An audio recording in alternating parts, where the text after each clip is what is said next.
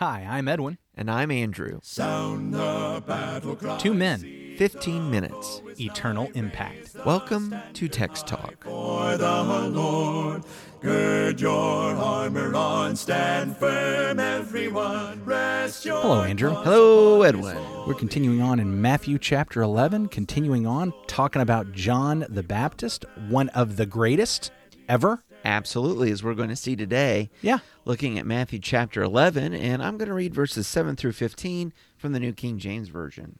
Matthew chapter 11, verse 7. As they departed, Jesus began to say to the multitudes concerning John, What did you go into the wilderness to see? A reed shaken by the wind? But what did you go out to see? A man clothed in soft garments? Indeed, those who wear soft clothing are in kings' houses. But what did you go out to see? A prophet? Yes, I say to you, and more than a prophet.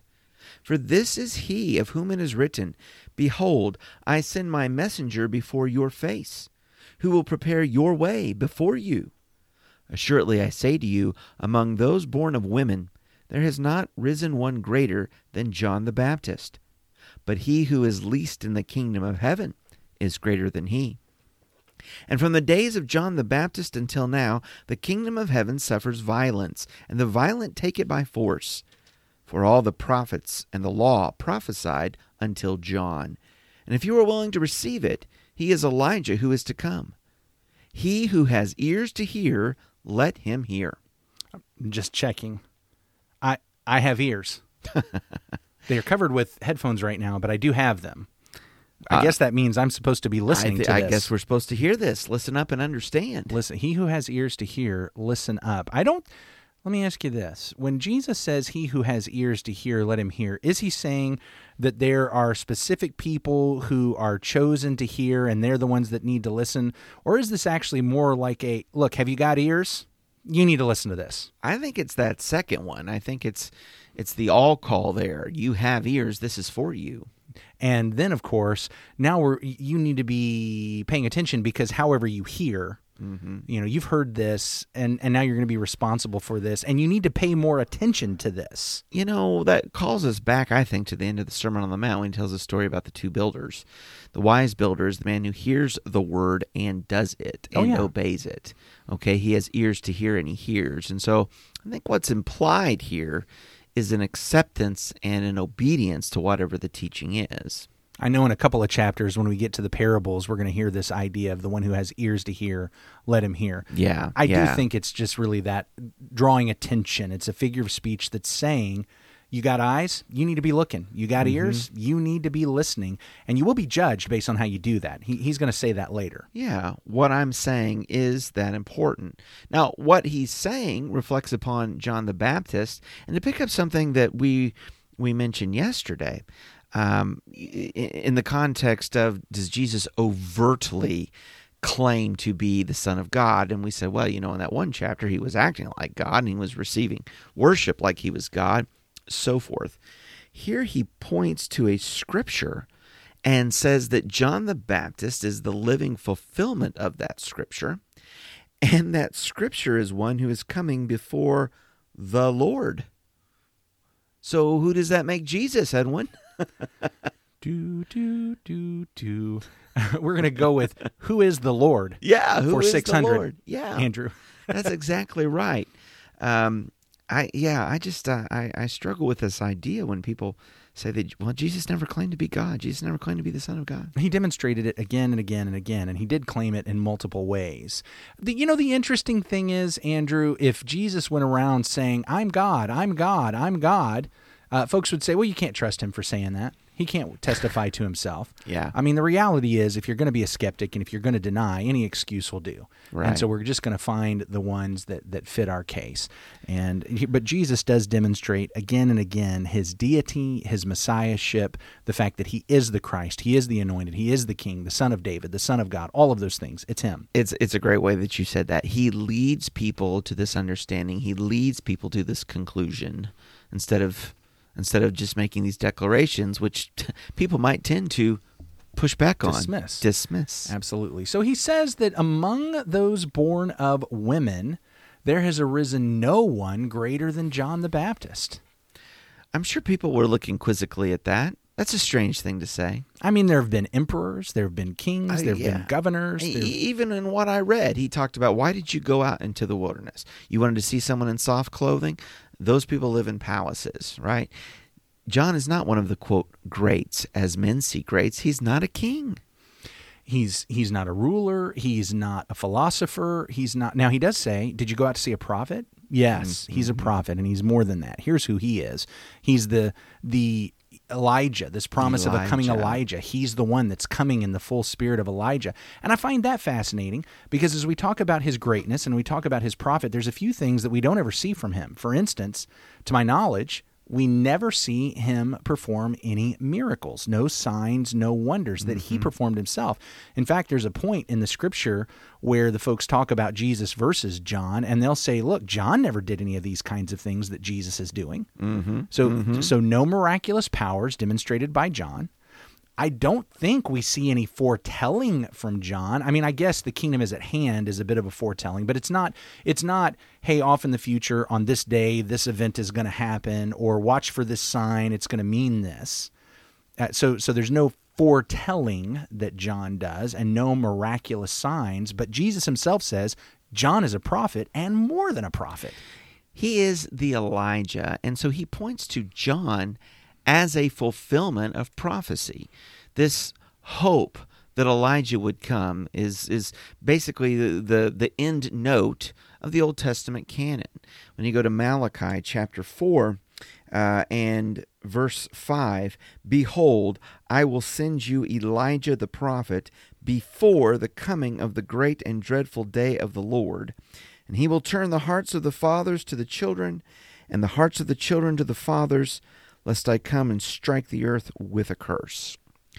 We've seen that part of John's work was to turn the hearts of men and to make straight the paths for the Lord.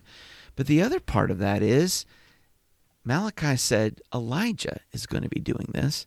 And now here Jesus says John is Elijah. We talked about this when we saw John earlier, his unique dress. Mm. As it was pointing back to Elijah and Elisha and these prophets uh, of old that were prophets of judgment on these kings. Uh, but John doesn't call fire down from heaven. John doesn't walk, he doesn't divide waters. John doesn't multiply food for anyone. John doesn't raise anyone from the dead. But what does John do? John prepares the way for Jesus. He goes out into the wilderness and he teaches. Mm-hmm. And he lets people know the one is coming. He's here. I'm going to point him out to you. Right, right. And so this this tells us a little bit about what a prophet is. We've we've mentioned this before. We tend to think, and I love the way folks have said this, that a prophet is someone who is foretelling. Mm-hmm. But I think you're the one that told me this. What we actually need to understand a prophet is one who is forthtelling. Yeah. The Explain. Basic job of a prophet is to be the mouthpiece of God. He comes and he speaks God's word. Now, as you've pointed out with these prophets in Scripture, often there is an accompanying sign or miracle as a accreditation for his word, right? Uh, but yeah, to speak God's word. If God wants to demonstrate this is the word of God, you know, a sign he can give could be the foretelling, the um, you know, I was going to use the word prophetic. Prophecy. yeah, like- because, but I mean, really, that underscores the point. We we almost cannot use this word prophecy or prophetic without the concept of fortune Telling the future. telling. Yeah, future casting, right? Uh, and, and instead of understanding, no, no, it's God's word. That should be the first thing we think. Yes. And then sometimes God's word has to do with the future, but not always. I, a prophet is one who speaks the mind of God. What's amazing about the mind of God is he not only knows what has happened and what is happening, he knows what will happen. Exactly. And so sometimes his prophet will tell us what is going to happen in the future. But he is a prophet not because he is foretelling something from the future. He is a prophet because he is revealing from God mm-hmm. God's mind and mm-hmm. will and mm-hmm. word. And that's what John did. And I think for me, when I look at Isaiah and Jeremiah and Elijah and Elisha and Samuel and Nathan, it certainly seems like these guys did a lot more than John did. They performed some amazing things. Some of them did more than John did. But Jesus says, I want you to know he's the greatest. He's the greatest. Why is he the greatest? Because his message is that the kingdom is here. The kingdom is at hand. Yeah. the messiah is here. Get back to him. All of this all of this that all these other prophets had set the stage for and pointed to way off in the future john has come in and said it's now. It's happening. We're living in the days. Be ready. It's his proximity to the Christ and to this kingdom of God that it's all been pointing to this. And now here is John, the, the close of these prophets of this Old Testament era. And yet, the person who is least in the kingdom of heaven is greater than John. Mm. Wow. Mm-hmm. Wow.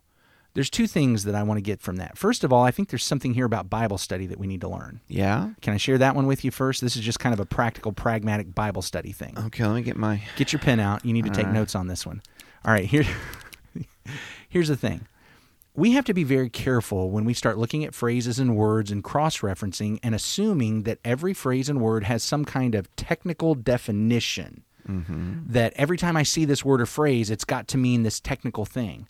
Because here Jesus talks about the least in the kingdom being greater than John. Yeah. Well, but earlier in Matthew, we saw Jesus talk about the least in the kingdom when he said that if somebody relaxes one of the least of these commandments, they're going to be least in the kingdom. Matthew 5. Jesus is not saying that people who relax his commandments are greater than John. Okay. Uh, okay. He just can't be. No. In in in the sermon, he's not using least in the kingdom as a complimentary thing. No. And in fact, there's reason to believe just from that context that by least in the kingdom, he's actually referring to people who haven't even come into the kingdom at all. they're, they're out of the kingdom. The very- Matthew 5.19 for people that are studying along. Go ahead. yeah, the the very next verse is about people who never enter the kingdom. Right, right. Okay, so now he's talking about the least in the kingdom again. Is that a technical phrase? And every time I see it, we're referring to the same people? No. It's a group of words that can be used in various and sundry ways. And here he's using it to refer to people who are actually in the kingdom but have not done what seems like really, really great stuff. And he's saying, if you're in the kingdom, mm-hmm. you're great. John is the greatest one who's ever lived, not Muhammad Ali. Mm. Mm-mm. John is mm. the greatest. All right? John is the great. But he's, if you're in the kingdom of heaven, you're even greater than him. Why? Because of anything I've done? No, because I'm in the kingdom. And that's the second point. Um, I heard someone the other day, uh, Jared Saltz. I got to hear him in an interview, and he was quoting someone. I have no idea who he was quoting. But the fellow had said something like, Look, real manhood, true masculinity is basically just getting the job done. You know, it's going to work, it's raising your kids, it's taking care of your wife, it's, you know, talking to people about mm-hmm. Jesus. But because for many of us, true masculinity isn't enough, we have to create controversies so that we can be warriors and heroes. And, and I thought that was really a fascinating hmm. statement. Yeah. The idea that what is truly great often isn't enough for us. So it's like we manufacture what we hmm. think is great. Jesus here tells us what's great. You know when I'm great? Mm. When I'm in the kingdom.